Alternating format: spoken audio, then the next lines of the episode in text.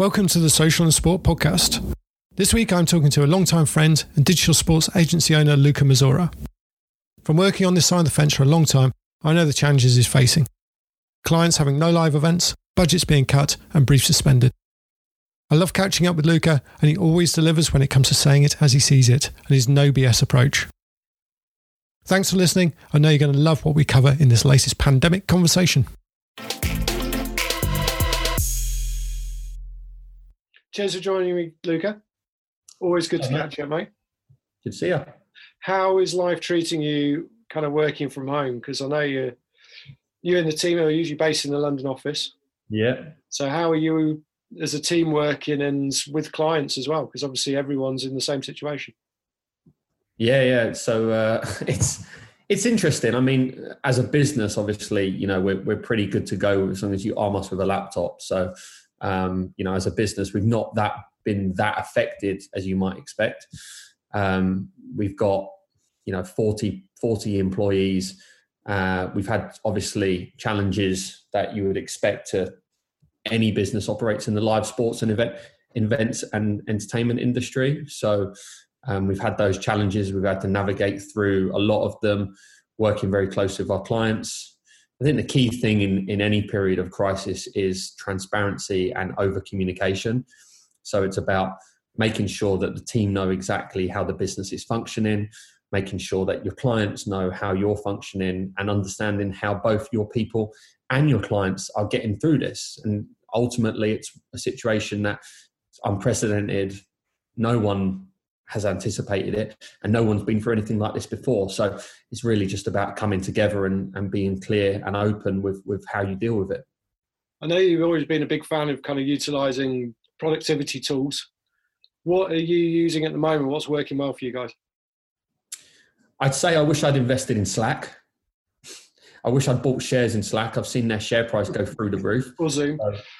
I read an interesting post from the CEO of Slack where he put on Twitter, there's this whole thread where he talked about how from February onwards they were seeing, 1,000 new users a day, then 100,000 new, and now they're into like million new companies joining on everyday basis. So it's pretty cool to see. Obviously, we use the Google App Suite. So we use Google Hangouts on a daily basis as part of our tools, but then usual tools that we've always been using. So tools like Trello. We have a training platform called Trainial, which allows us to share information on onboarding with our clients and our team. But like I said, like when you're a digital business and you are operating from a laptop and everyone's got a MacBook anyway, it's pretty similar to a normal day's work for us as a business, albeit we aren't in an office, and you have to appreciate that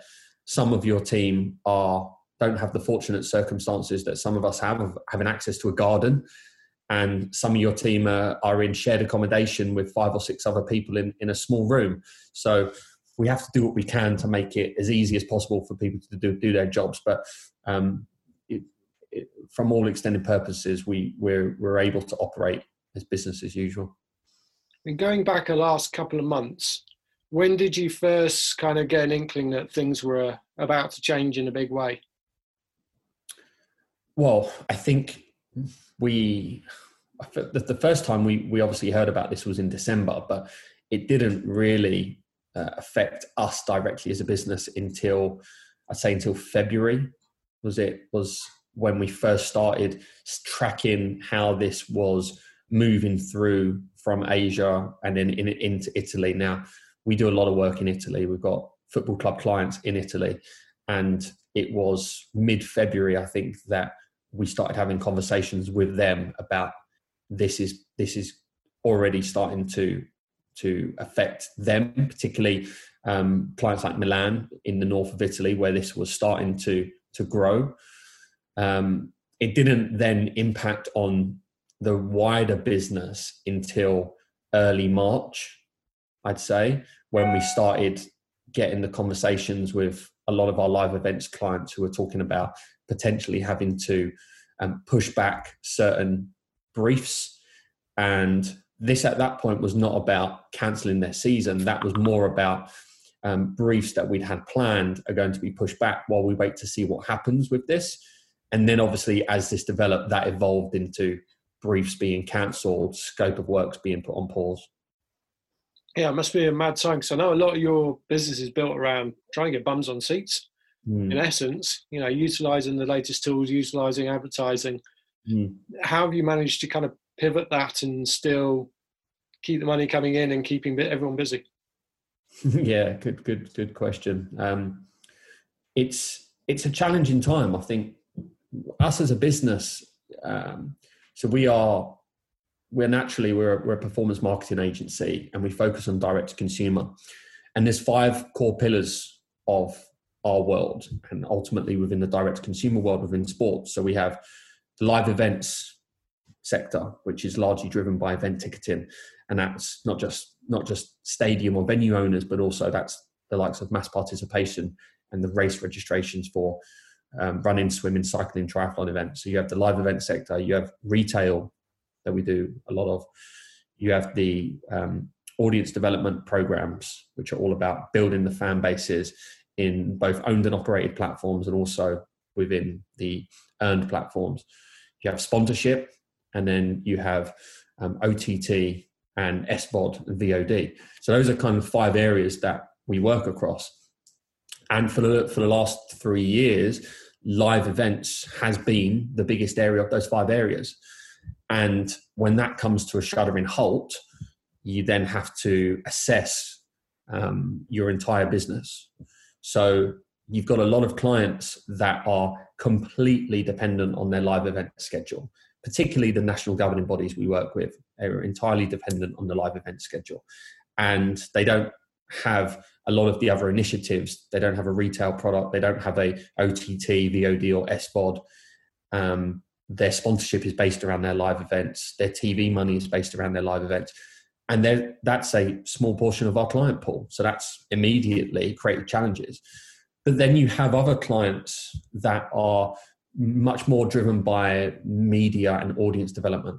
So you've got clients like FIFA that we work with, and we've got a campaign called the World Cup at Home, which is completely based on exactly as what it says on the tin. It's building the premise of a World Cup so that people feel that there's live sports happening, and that's attacking the archive from 1970 onwards and pulling out live games and allowing people to vote for them.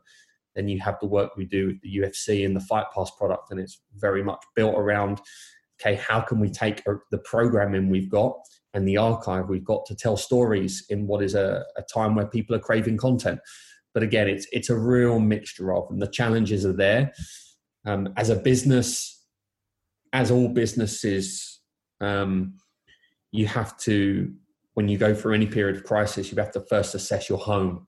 You have to look at, you know, essentially your housekeeping, and that's, you know, cash flow, business and operations, staff. You have to just make sure you get all of those things in place. So we did that quite early, and fortunately, you know, the government's been able to support. So particularly where we've had team members that are working on accounts that have pretty much gone to a halt, we've been able to allow those people to go on furlough, as a lot of businesses probably have, allowing us to have a core team of people that can operate around existing clients, business development, being able to package what we're doing for clients that are really seeing great success right now and tell those stories so that other companies who are maybe not sure of how they can find opportunities within the adversity, we can certainly help them with that.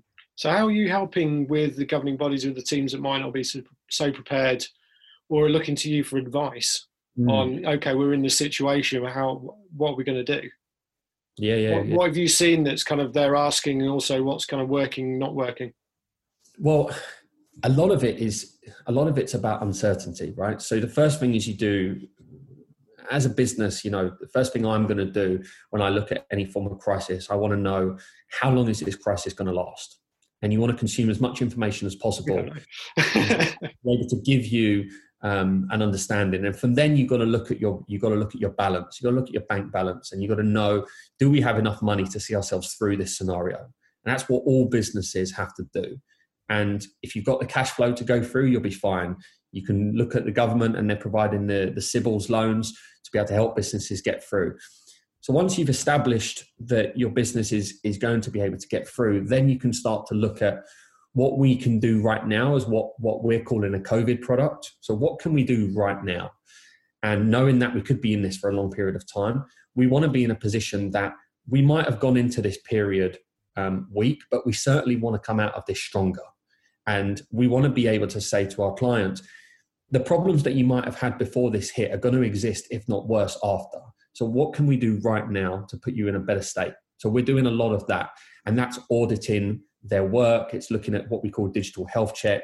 It's looking at the digital plumbing of their entire ecosystem, how things are tagged up, how they currently produce content, how they currently engage with their audience. And that's largely about just building an understanding of what we've done and how can we be better. Then there's that whole piece around audience and audience development and audience engagement. And particularly for those challenged national governing bodies, clubs and teams, the biggest for them is about how they can make sure they still have revenue coming in. And that's probably going to be from commercial partners.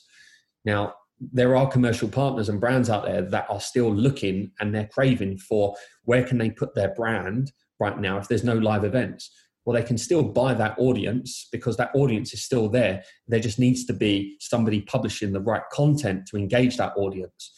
So there is a portion of our clients that are still operating, are still developing content, and are still developing audience engagement exercises to fulfill some of their sponsorship requirements. And there's some of that, especially on the sponsorship front. You have big events, you know, talking to Jim at the FA, you know, they should have been playing at the Euros this summer. That's not going to happen, but you've still got big brands who are expecting big rights, and suddenly digital is the only platform in which to activate it. You know, they've got the footballers staying home. A lot of it's presented by, and it's kind of accelerated a lot of the plans they had around branded content anyway into a 3-week period rather than a 2-year period. Right. But, you know, there's a lot that's going to go onto that now to avoid losing money. Yeah, exactly. You know, I think that some of the things that a crisis does is it removes all of the fluff and all of the things that weren't your priorities, and it allows you to focus.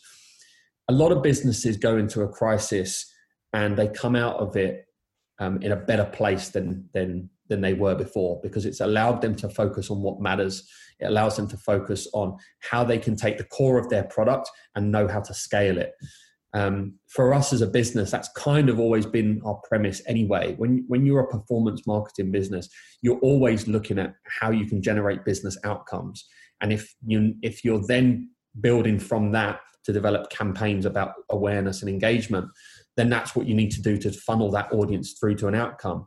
But now it's saying, okay, well, if you've never developed the retail proposition, then is now a good time to do that. So we have teams of people that are specialists in Amazon and building Amazon stores, which are very quick, very easy to develop, that you can have a go-to-market e-commerce solution very quickly. And then it's looking at what do you have in the form of retail or merchandise that you could develop for them. So it's looking at initiatives that can help you to generate new revenue streams in this time. And that's for the majority of what we're doing. It's kind of split into these different buckets, because you've got clients that want to do nothing right now because they just do not know if they're going to make it through. And a lot of businesses won't. And we can't beat around the bush on that. You're going to see some casualties in the sports industry. Some governing bodies probably won't come through this. So there is a portion of our clients that you've just got to be very sensitive and be supportive of how we can help them. And we do a lot of work pro bono for our clients. You know, don't have any illusions here. We're not talking about everything we're doing is about charging fees. We want to help our clients come through this. So it's making sure that we can provide whatever we can to help them. And that's one portion. The second is those clients that are on the fence, that are somewhat paralyzed by this. They're not sure what to do. They might have furloughed a load of their staff and they don't have their internal strategic team to be able to do things that they wish they could do, but they believe that they're going to be okay. That's where we can certainly help them, when we can accelerate that process for them being able to develop content and being able to reach new audiences and generate new revenue streams. And then you have that portion of customers and clients that see this as an opportunity to accelerate market share. So you've got those three pockets, and ultimately when you have three different types of customer base, it does create a bit of a challenge for a marketing business to know how you position it, because your conversations, particularly if you're one of my account managers, you might be dealing with 3 different customers and you have to wear 3 different hats on a daily basis. So it's a very challenging time. And that's why as a business, we have to have a lot of communication, 9 a.m. check-ins every day as a team, fully transparent, over communicating to them on how we're operating, and then communicating again at the end of every day to see how people are doing both mentally and how they're doing in terms of business. Yeah, that's definitely a really, really important one, because yeah, I'm 5 weeks in of sitting around my house, and there is a certain amount of sanity that you need to keep. And I think part of that over communication and checking in with the teams is definitely part of that. And I think it could be something that comes out of this, is the whole working from home isn't something that's done by a minority and you're kind of left to do your own thing. And Jim was, again, quite transparent in the fact that before, you know, people go away a day a week, and it was a time to go and check your emails or get some quiet time, when that shouldn't be the case. It shouldn't be your cut off from the rest of people just because you're not in the office. I completely agree. We're currently debating about having no office after this. Offices are expensive. They are somewhat of a luxury, and we're currently operating as a digital business. If you take take a business like Buffer, right? And we have a mutual friend that works at Buffer, and you know, they're an American-based tech business that has no office. They all operate remotely. And something that I would have snarked at previously, I'm always been pro office. But right now I'm thinking about pro people, being efficient, and how can we still be as effective without things that we used to have? So I think in the new world that emerges from this, at a minimum, I think working from home 1 or 2 days a week will be quite normal. I'm certainly looking at having maybe a Friday every week at home with the family, and just being potentially, you know, particularly now I've had more time spending with my 2-year-old. So I don't want to miss that. I don't want to turn the tap off and go back to, you know, 5 days a week, not seeing her until, you know, sometimes in the evening, but sometimes not till the weekend. So I think we're going to see a lot of change here, but the important thing is not to put too much pressure on anybody right now. Is about expectation management. Everybody's going through this in their own way. Everybody has loved ones that they are thinking about first and foremost. Everybody has financial concerns as well. If I can alleviate some of that by saying you'll be looked after, you've got a job, look after your family and friends. If you have a work and deadline that you're worried about, pass it over to someone. Someone will pick it up. No problem whatsoever. That's the key thing. Yeah, I completely agree. I think the whole people element is something that's going to become a lot more focused, and we're going to appreciate suddenly having this extra family time that we've probably not had before, or felt pressured into the fact that we can't have.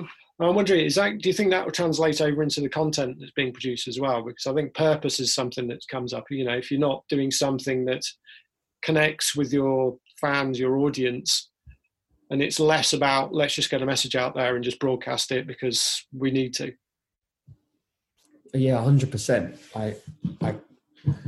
I pivoted the business in 2016. You know, when I set up the business in 2012. It was largely about getting to market quickly and having an offering to the sports industry that was focused on digital and focused on social media.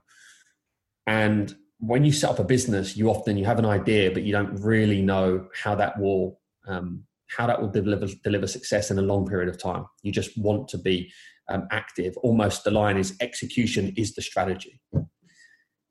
When it got to 2016 and we were having clients saying to us, what is the outcome of all of this great content? What is the outcome of having 20, 30 million people on social media?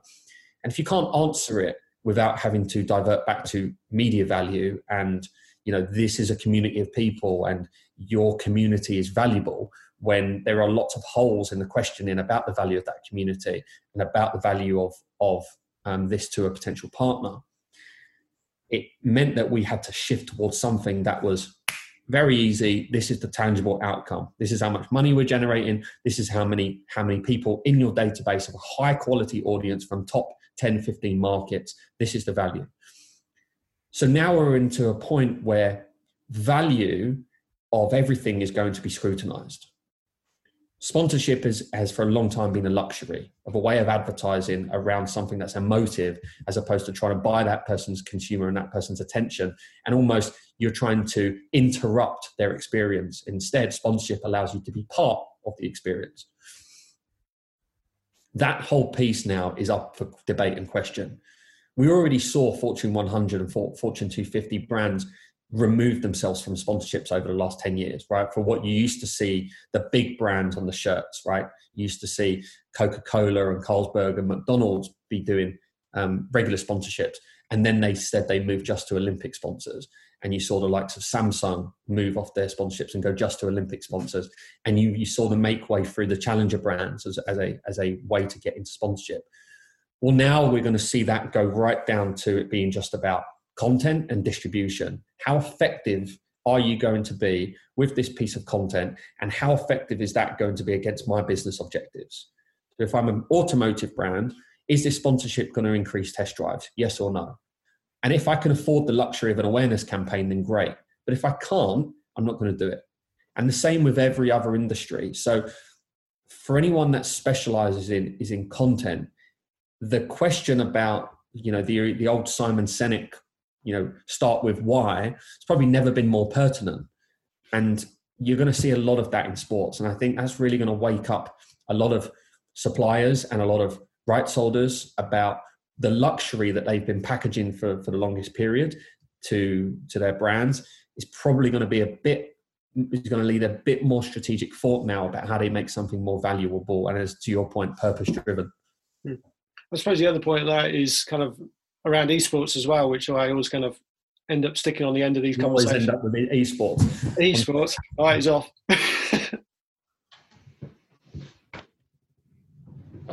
Sorry, ran out of juice.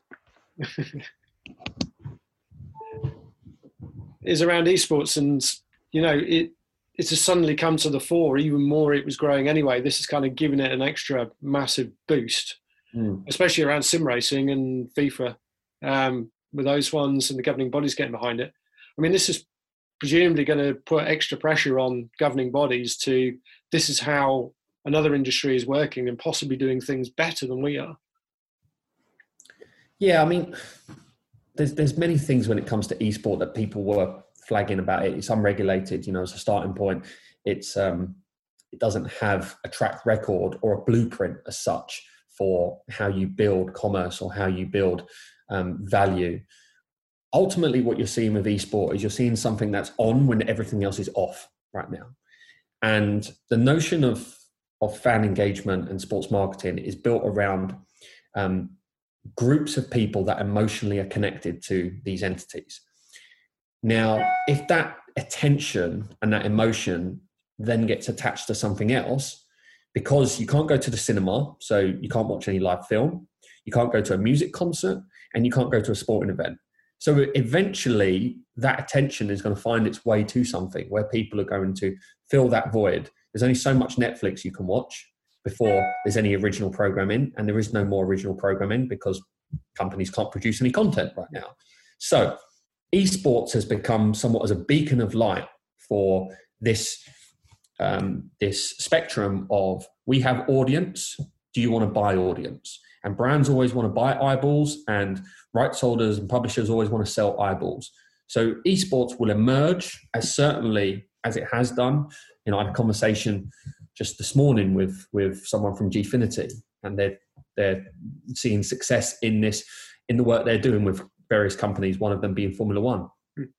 And it's going to come down to esports will continue to grow, but it's always needed a bit of an accelerated push from various entities. You saw the Premier League develop the Premier League last year, but almost as a bit of a soft sell, as if to say, if this doesn't work, you won't remember it, that it was attached to us. Yeah. Like when Google develop a product and you forget that they developed anything that was really poor, which they've done hundreds of times.